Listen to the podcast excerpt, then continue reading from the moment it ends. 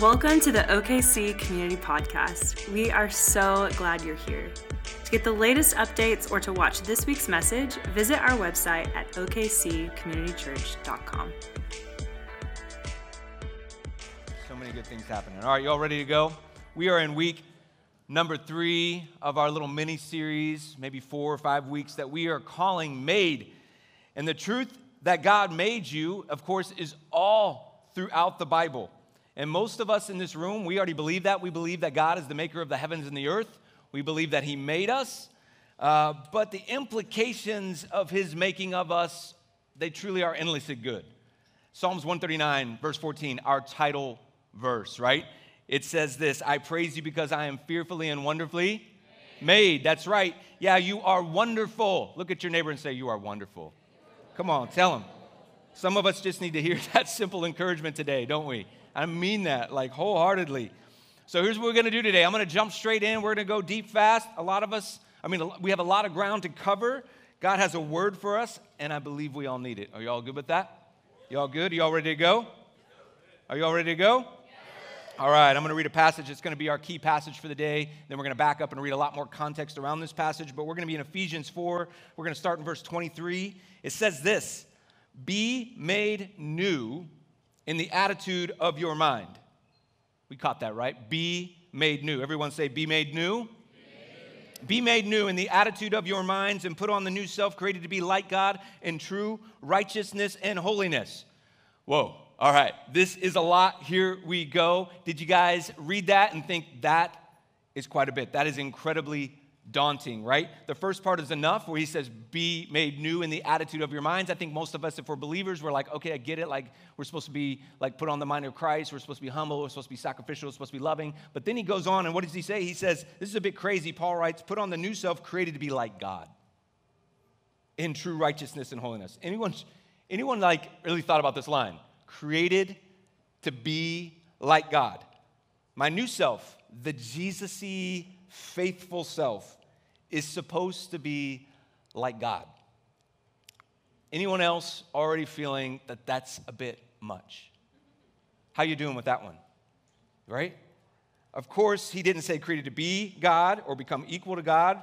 And when he says to be like God, well, of course, scholars would comment on this passage and say this is an echo of the sentiment and the, and the title that we get in Genesis uh, on humanity as image bearers of God, we are created in the image of God, meaning we are the reflection of Him, meaning a reflection mimics but isn't the real thing. So we mimic and we become like Him even though we aren't Him.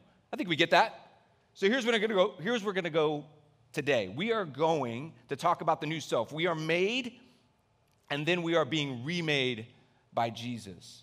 One more time, I'm gonna have you say one more thing to your neighbor. Look at your neighbor and say, We are being remade. Say, You are being remade. So we aren't just God made, we are remade. Jesus told a man named Nicodemus, he said that every person needs to be born again. This is what it says in John chapter 3. And Nicodemus took this kind of literally. And he's like, What do you mean, Jesus? Are we supposed to enter into our mother's womb again? No, Nicodemus, that's disgusting and gross. That's not what he meant. What are you talking about? He says we must be born again spiritually. This is why the term born again is used when we talk about salvation and surrendering our life to Christ, because there is a spiritual rebirth. How many of you guys know that? There is a spiritual rebirth, a new beginning. And from that spiritual rebirth, we have a new self. And as a believer, this new self is pushing against the old self. Although parts of the old self immediately fall away at salvation, there are old self fragmentations that are holding on to you through your flesh. You guys get that? Like, we are aware, if we are a believer, that there is a spiritual battle going on between our flesh and the Spirit of God in us. And the Spirit is trying to push out the enemy, which works through our flesh. Are y'all with me? So we're to back up and we're to we're to read the whole context of this whole be like God thing in Ephesians 4. We're going to go back to verse 11. I'm going to read for a little bit, talk about it, and then we're going to talk some more. You guys good? Here we go. So Christ himself gave the apostles, the prophets, the evangelists, the pastors and the teachers. He he made them to equip his people for works of service so that the body of Christ may be built up. Sidebar, just so you know, in case you've ever wondered, uh, yes, Christ is the one who set up the church and its leadership, meaning this is not a man made structure or calling. It is a God's a God calling. Are you all with me? Verse 13, until we all reach unity in the faith and in the knowledge of the Son of God and become mature. Everyone say mature. mature. Say mature. You sound so much more mature, right? Attaining to the whole measure of the fullness of Christ, then we will no longer be infants tossed back and forth by the waves blown here and there by every wind of teaching and by the cunning and craftiness of people and their deceitful scheming. How many know that we have to watch out for people? Right? Right? It life would be easy if it wasn't for people. But just remember, you are people, right?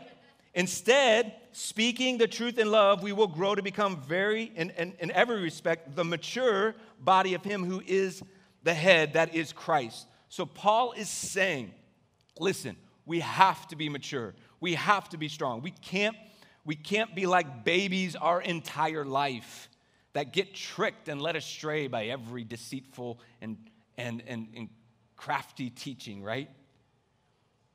From him, the whole body, joined and held together by every supporting ligament, grows and builds itself up in love as each part does its work. There's a lot going on in this passage, a lot of deep conviction, meaning we all own the cause, right? We all share in the mission. Each part does its work, each one of us does its work. None of us None of us come to consume. We all serve the body. This is not a feeding trough, right? This is not a place where it's a show where we consume. No, no, no. It is the church of believers who understand that God has a pur- purpose for us. That is maturity.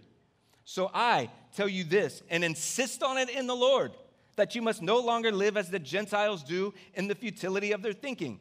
Paul's like, listen, I'm serious. I must insist on it.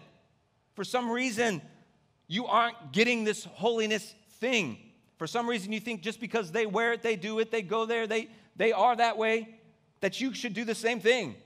He says, Don't be like the Gentiles. Gentiles, of course, represent people who don't know God. So don't live like them. How do you know that there are way too many Christians in today's world that are living just like the Gentiles? That are living, we don't use the word Gentiles, so people who are non believers, people who, who don't follow Christ. So, what happens is many of us who follow Jesus, we don't live all that much different than non Christ followers. But many of us who follow Jesus, we just live with a little bit more guilt than them. God, I'm sorry, forgive me, give me your grace, and we move on and continue to live like them. Paul says, I insist on this. Stop. You can't do this. They are darkened in their understanding and separated from the life of God because of the ignorance that is in them due to the hardening of their hearts. Having lost all sensitivity, they have given themselves over to sensuality so as to indulge in every kind of impurity, and they are full of greed. Doesn't this feel great? That, right? But he's talking about someone else. If you know Christ, he's not talking about you, he's talking about people who don't know God. He says, they let their feelings dictate and their desires have authority in their life. Meaning, feelings are important. God created them, but God didn't create them to have authority over you, right? Society says that's okay. Society says, do you, you be you, man. Society says, whatever you feel, go and do it. This is the basis and the foundation of relative truth. Meaning, if you feel one way and another person feels another, it's okay, there's two truths. But that is not what God's word says. There is a truth that He gives to us. And just because you feel differently than what He said does not give you authority to change that truth. Then Paul says this. He says a great word in verse 20. He says, That. Everyone say that. That. Yeah, that, that, that, that, that, that. He's pointing at that. He says, However, is not the way of life you learned. All that stuff from your past, all that that is more like the Gentiles, all that that you're doing, that doesn't mean and that doesn't look like a person who's been rescued by God. Yeah, all that is not the way of life you learn. Paul is talking to a group of disciples who have learned the ways of Jesus. And he's like, Yeah, all that Gentile stuff that you got in your life, I have to insist, I have to insist that you no longer do that. Why? Because he doesn't want us to be tossed back and forth by every wave. He wants us to be mature and strong. So he says in verse 21 When you heard about Christ, you were taught in him in accordance with the truth that is in Christ Jesus. You were taught with regard to your former way of life. Meaning, we all have a past, right? Remember, we all have a past. We talked about that last week. We got to put off the old self, let that old self go, let go of those chains, get up, Drop the chains, follow God out of prison. That's what we talked about last week, right? Put off your old self, which is being corrupted by its deceitful desires, to go and be made new in the attitude of your minds, and to put on the new self created to be like God in righteousness and holiness. Is this enough of the Bible today? Are we reading the Bible? I need a little more activity. I need a little more, a little more interaction today. I'm just feeling I need it. Are you guys getting enough Bible today? Okay, this is the Bible. This is the Word of God that's active and alive, sharper than any double edged sword that will pierce both, both joint and marrow. It will go all the way to your heart. This is supposed to penetrate your heart. Okay, take a deep breath. I just got to get through the word there. So we are created to be like God, which is in return, which is a return to the garden. We are created in the image of God. So according to Paul, your old self, your past self, is still with you until the day in which you enter into his glory in heaven. And that old self is always being corrupted by deceitful desires. Deceitful desires don't always mean, just so you know, it's not like the, the worst case scenario. It's not like, oh, you know, now I'm, I'm going back to my old way of life. I'm going to start stealing again, or I'm going to go back to my addiction, or I'm going to start sleeping around, or going and sniffing paint, or whatever it was, right? it may include those things. Deceitful desires can include those things, but deceitful desires also means that the enemy will work to trick you, to deceive you to believe that your past disqualifies you, that your past is too shameful to talk about. Your past does not disqualify you. you know, I hope you know that. It doesn't disqualify you from doing great things for God and His kingdom, for doing great things in your life. Some of you need to hear that today. You're not disqualified. You are worthy of great things because you have a great God who loves you but the old self has a grip on us. Think about your family. This isn't everybody, but th- some of us. You go home to your family and you become the old self. The reason is because you don't know how to be the new self in an environment that knows you as the old self. And so you default back to the old self and deceived into not being the new self in an old world. I wonder how many of us do that. It's hard, and that's why we call it a spiritual battle. This is the battle we all have to take on every day between the flesh and what it wants to do, which is disobey the Spirit, and also the Spirit that lives in us that longs to worship and obey God. About three years ago, we decided that we, would, we did not want our dog, Brody, to go upstairs in our house. So we wanted him to stay downstairs. We didn't want him to go upstairs where the carpet was. We are not cruel. We are not abusive. We just didn't want to go upstairs. We did not try to limit him, but we are in control. He's a dog. So we got a gate. We got a gate. We put up a little doggy gate that prevented him from going upstairs. Now, he had been going upstairs for years, and so when this gate got introduced to him, there was a new reality for Brody to take in. And so he every day would go up to that gate. He'd try to get around that gate, over that gate, through that gate. He would cry and he would whine at the gate, and I would look at him and I would not break because I am his master. But eventually, guess what happened? The gate became something he quit thinking about. The point, there was a point in which he decided, I'm not even going to go near the gate. The temptation was gone. Now, we still have the gate to this day, but occasionally we'll forget, we'll move the gate, we'll forget to put it back. It'll be gone for like a week. And even while it's gone, at no point does Brody approach where the gate used to be. He never goes back upstairs. In other words, he won't take the path of his old self because he's made a new way of life, accompanied by a new mind and a new, new attitude, no longer under the mind of the old self, but now being made into a new self. Now, who says you can't teach an old dog new tricks, right? And if a dog can do it, so can you. All right? That's what I'm trying to say. Listen, we have to put up gates in our lives to show, totally shut things down in order to become new. The path to the promise of God cannot be one where we accept the love of God, but then have free access to continue our life in the old self. We have to put gates up that rid ourselves of that person. Paul says, put that off. Put it off. Be made new by what you've been taught when you heard about Christ. Most of us, though, we are more loyal to our old self than we'd ever like to admit. I get it. At times, the old self is more comfortable than the new self. It's like putting on that old sweatshirt, right? It's like going back to your hometown and like feeling all that nostalgia. We all like nostalgia, but if nostalgia gets in the way of you becoming who you're supposed to be, it's not nostalgia anymore, it's a hindrance.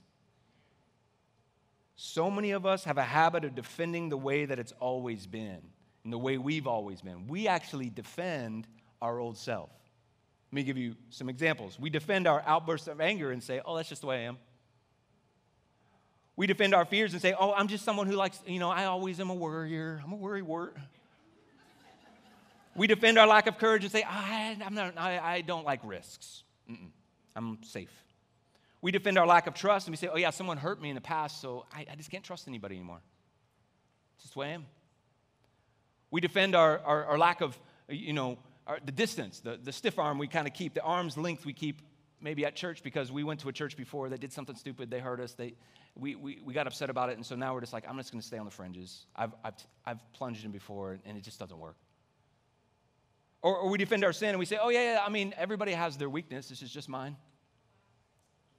We, we, we defend our unforgiveness and say, yeah, yeah, did, did you know what they did to me? They don't deserve my forgiveness. We defend the old self. We are loyal to who we used to be. We defend our old self to the bitter end. Why do we do this? We will justify the exist- existence of our fragmented old self, dragging it along with us as we try and be the new self. And then we wonder why every wind and wave comes along and it knocks us over. We wonder why every storm comes up and we almost drown. Maybe because you're carrying around a bunch of dead weight. We need to cut it loose. We defend our old self by saying, That's just me. That's just who I am. I'm just being real. That's just, you know, the, the, this, we are distorting authenticity when we do that, by the way. We're distorting it when we use it to defend our old self. Uh, that's just the way I am. No, no, no, no. That, Jesus didn't say, hey, bro, if you're real, you're going to be happy and I'm going to be happy with you. He didn't call us to be real. I heard a preacher say it this way He didn't call us to be real, He called us to be righteous. That's what he says at the end of verse 24 to put on the new self created to be like God in true righteousness and holiness. This feels really like a lot, right? Putting up gates between ourselves and the old self is often pitted as, oh, you're just, you know, being legalistic. There's a lot of restrictions, some crazy idea. Because I just got to say this even though all things are permissible, not all things are beneficial, is what Paul says in another scripture, right? When Christy and I first got married, uh, we made a choice that we would not watch certain types of movies and TV shows. We believe there isn't anything beneficial to the new self I'm trying to become by filling our minds with shows that have, you know, all sorts of sexual immorality and pervasive swearing. So we just decided to put a gate there. Entertainment is just one example, right? I mean, we could say the same thing about money and how we spend our money and materialism. We could say the same thing about, you know, maybe the way we do politics or whatever it may be. But gates are not restrictive unless you want to be the old self. Gates are actually markers of how you've been changed. Gates are actually markers to say, you know what? I put on the attitude, the new self, the new mind of Christ in that spot. Now, I think it's good to acknowledge at this point that not all of your old self is bad. That you were actually created. You weren't a good for nothing before you, you know, came to know Christ. Like God created us in the garden as good. We are talking about the old self, though, that is born of sin, the piece of us that's full of greed and pride and selfishness and anger, all sorts of perversion and drunkenness and immorality. Like that, that person, Paul says, put that off. That's what you need to put off. Paul writes enough of that. Now he starts by seeing, saying to be made new in the attitude of your mind, which I think is interesting. That's where he says to start being made new. As I prayed on this this week, the simple example of just, you know, sometimes I can wear, you know, new looking clothes on the outside, but then I can have an old attitude on the inside. And for example, have you ever smiled at someone and then under your breath you're cursing them? right? I want to show you a tool that I learned through my work with Giant. I'll show you in a second, but some of you know about Giant. It's an organization that works to kind of uh, uh, unlock leaders, build great companies. Jeremie Kubicek, who spoke here last month, is the founder of Giant, and they have this amazing content. And I actually became a guide with Giant last year, where I get to occasionally, trying to hopefully do it more, you know, work with leaders and companies to kind of just, it's kind of a pastoring in the business world, right? Well, one of the foundational tools of Giant is called Know Yourself to Lead Yourself.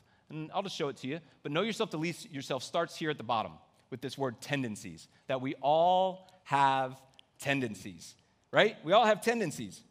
Some are good and some are bad. For example, I hit three, I, hit snooze three times in the morning. That's my tendency. I want to be a no snooze person. I want the alarm to go off and pop up out of bed, but I am a three snooze person. You can judge me if you want. That would be your tendency, right? to judge me right now. Right? Right, wait, I, have, I used to have the tendency to rush people when they were talking to me. Uh-huh, uh-huh, uh-huh, you know what I mean? But now I've, you know, praise Jesus, He set me free of that, right? But I used to, I, mean, I do have the tendency to overwork and underplay. I have the tendency to be an over critiquer, and I hate it. I have the tendency to be an over talker, and they're laughing over here because they know me or something. I don't like it. I have a tendency right now to call them out, right? I have good tendencies. Not all my tendencies are bad. I have a lot of bad tendencies. I'm not going to tell you about any more of them because you guys would just hold them over my head. But I have good tendencies. I tend to be a good problem solver. I tend to be proactive. And to make stuff happen, I tend to be patient with processes, with people. To lead myself, I have to know myself because when I understand my tendencies, I understand there's a pattern in my life, and those patterns lead to actions. And those actions will lead to consequences, which lead to my reality. Do you understand what I'm saying? It's like there is, with where it starts with our tendencies, it leads to a reality. And Paul is saying, I want you, I want you to understand that you not only that you need to, to look at your own mind because here's what we typically do by the way. We typically look at the tendencies of other people don't we? We like to look at their tendencies and kind of measure them up whether it be your spouse or your family member or a friend or a coworker or whatever. But what does paul say he says be made new in the attitude of your mind. Put on the new self. He's talking about you. In other words you need to know yourself in order to lead yourself. He want, you want to put on the old self or excuse me, you want to put off the old self, you want to stop living like your old self, then get a hold of your tendencies that you often drift back to. Quit trying to find a way through the doggy gate. I'm, I'm going to show you a different tool. And I hope this tool will really help as well eh, about being made new in the attitude of your mind. I call it the new mind. This isn't a giant tool, this is an OKC community born and bred tool. Holler, right. The new mind. The new mind. So I could have put uh, 100 different words up here on this tool, but I prayerfully chose these six words. On one side, we have criticism, sloth, victim. On the other side, gratitude, discipline, and warrior. The column on your left represents what we could call the old self or the old mind, and the column on the right represents the attitude of the new mind or the new self, right? Now, I would go as far as to say that the old self is a spirit of, and the new self is of spirit. Now, follow me with this one. Sometimes things possess a spirit that is ungodly, born of the flesh, or even an evil spirit. It's a spirit of something. While other things are full of the spirit. There are things that have a spirit of, and other things that have a presence of the fullness of the Holy Spirit. Are you all following me? You good with this? You following this? Sometimes you ever heard someone say you have a critical spirit, you have a lazy spirit, maybe a victim mindset? Like these are things that are a, a spirit of these things. On the contrary, someone could be a person that's uh, has a lot of gratitude and is full and born of the Spirit, a discipline that is fueled by His Spirit, or a warrior. And I know there's a lot of ways we can go with warrior, but have you ever met someone that is a warrior that's full of the Holy Spirit? Right? Like these are the giant slayers, these are the change agents, these are the history makers, people who take on the warrior mindset full of God's power, right? These are the people that change the world. Romans 8 talks about this very thing extensively and beautifully. Romans 6, I mean, excuse me, Romans 8, verse 6 says this The mind governed by the flesh is death, but the mind governed by the Spirit is life and peace. The mind governed by the flesh is hostile towards God, it does not submit to God's law, nor can it do so. Those who are in the realm of the flesh cannot please God. Now, if you're following this, and if this is like, if you're on the logic train with me, this is exactly what Paul is talking about in Ephesians. Do not act like people who don't know God. Don't live with a mind governed by the flesh. You, however, are not in the realm of the flesh, but you are in the realm of the Spirit. There it is, of Spirit. Everybody say, of Spirit? If indeed the Spirit of God lives in you, and if anyone does not have the Spirit of Christ, they do not belong to Christ. But if Christ is in you, then even though your body is subject to death because of sin, the Spirit gives life. God is the giver of life, the enemy is takers of life, and we are the livers of life because of God. Because of righteousness. Didn't call, he didn't call you to be real, called you to be righteous. And if the spirit of him who raised Jesus from the dead is living in you, which is a powerful spirit, he who raised Christ from the dead will also give your life, give life to your mortal bodies, which by the way, your mortal bodies are dead in sin, but he's going to resurrect you with the same power because of his spirit who lives in you. Mean, you know that's pretty powerful. Mean, you know that's good news. This is incredible. This is a passage telling us straight up live with a mind governed of the Spirit. This gives life. Be made new. Did you know that sometimes the Bible doesn't make room for a patty cake faith? But we like to live the patty cake faith. Paul doesn't write, listen, I know it's hard to put off the old self. So here's what I want you to do tomorrow. Instead of dropping 10 F bombs, drop five. He didn't say that. He's like, no, no, no. Put off the old self. We like to sin manage. We're like, well, I sinned a little less yesterday than I did today. Like, we like sin management because we feel like we can just get a little better as we go. It's about how, how can I walk the line as best as I can. We make faith in Jesus this general call to be a good person and go to church, but faith in Jesus is not a general call, it's a radical one. It's one that says, I'm putting off the old so I can become the new. I am not going to let my past limit my future. I'm going to step into who God made me to be, which is one with an attitude that is new, made and born of Christ, and I'm going to do whatever it takes to become that person. I will put the gates up. I will become that person because God has done so much for me and He is calling me into who He created me to be. I don't want that old self. That old self is dragging me down, it's stealing life from me. That old self, he ain't no good anyway. She isn't any good anyway. Why do I, why do I defend it? Why don't I become something better? The person God's created me to be, the person God has inside of me. Are you all with me? Mm. Put on the attitude of the new self that is born again of the Spirit. Now, listen, today, I don't want anyone to hear something. This is what I don't want you to hear. I don't want you to hear legalism or shame or be better even, we are all in process. Many of you have had a difficult journey in your life. Many of you have grown up in families and environments that are a far cry from the new self that we're supposed to be. It's very different. We are all in process. We are all becoming we all have our own unique journey with God, and I celebrate that. And I realize that God's to do something different in you than He's done in me. I get all that. My hope today is, though, that you hear something, that you hear clarity from the Word of God. Clarity from the Word of God. Clarity that distinguishes bad doctrine that someone taught you a long time ago that sin is okay. Clarity from, from the bad examples of people you see in your life that don't live like this, that still live like the Gentiles, but they claim Jesus clarity that God's words calls us different to a different sort of life, distinguishes us, sets us apart. Remember, we've been saying it for three weeks. Before I formed you in your mother's womb, I knew you and I set you apart for a special work. You are my chosen people, my royal priesthood. He's like, listen, you are special. And if you will live into who I've called you to be, you will experience a life that you could have never imagined. I'm not talking I'm not talking about sin management or legalism. I'm talking about a life that loves God with all of your heart and pursues Him with everything you have. So I'm going to close with this, but these three examples I, specifically chose today, I believe the three in the left column definitely can become tendencies in our life that we default to as an old way of thinking. And we say something like, ah, that's just the way I am. So, the first one, very quickly, I'm going to talk about these, but a critical spirit.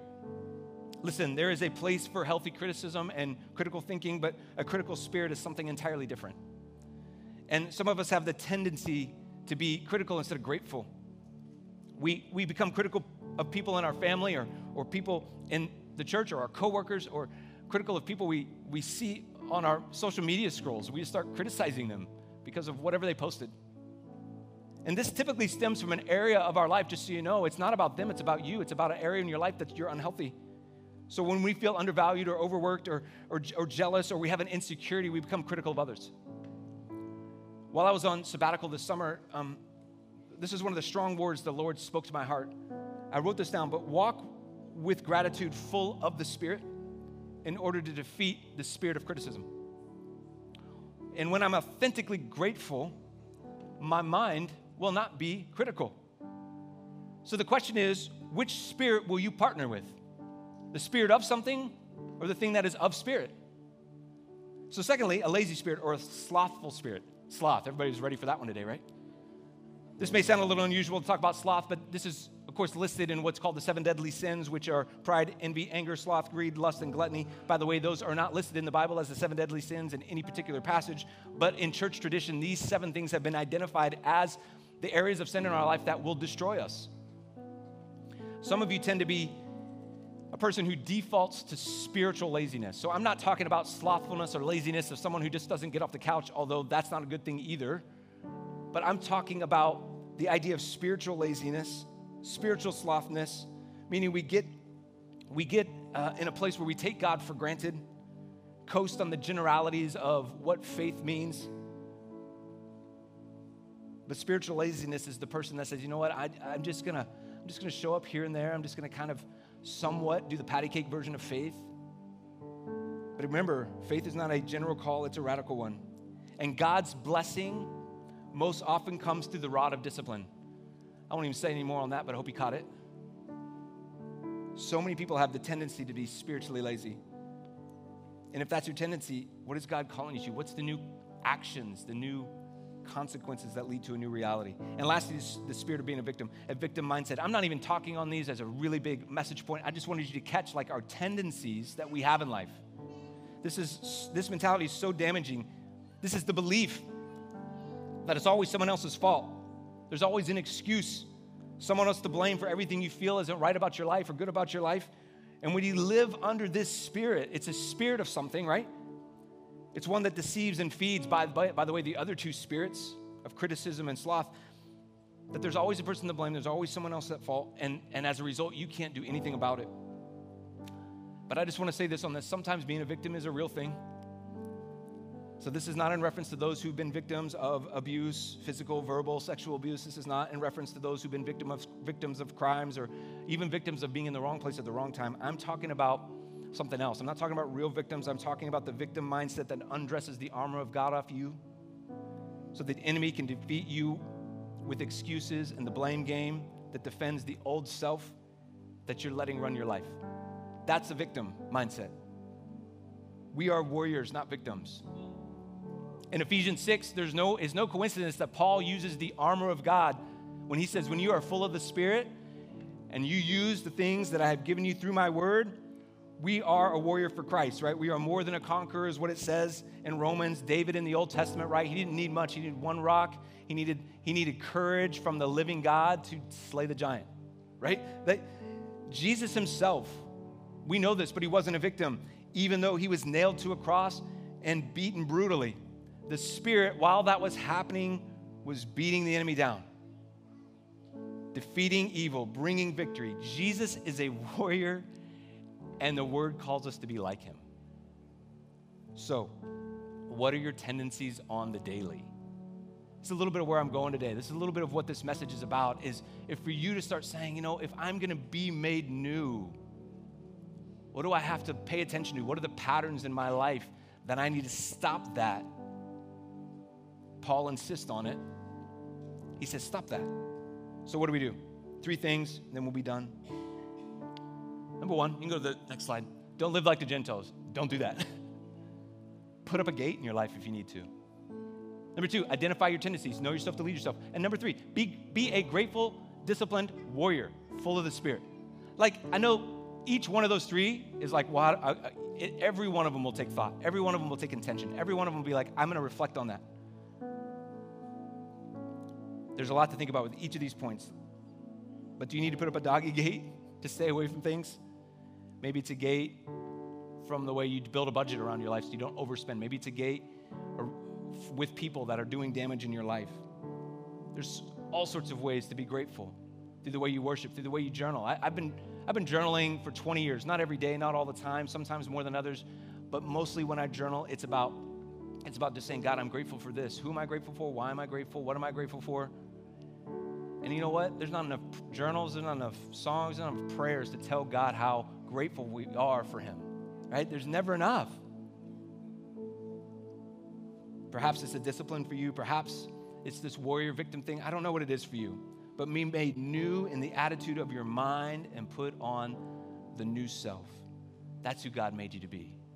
So I'm going to pray over us. I'm going to close this time by just saying, okay, God, this was a word that was just straight out of, out of the Bible to say, okay, let's chew on it. So I'm going to pray, but I'm going to pray God's word sinks into your heart right now. That something comes out of it where you're like, Lord, I want to, I want, I want to allow this word to, to bring clarity to who I'm becoming. Because remember, we're all becoming. And the question is always, do I like who I'm becoming? Is it who God made me to be? Would you bow your heads? In fact, in fact, let's all stand together. Would you stand with me as we pray? We're going to pray and then we're going to worship just a little bit. And while we worship, of course, this altar will be open. But Holy Spirit, would you just come right now?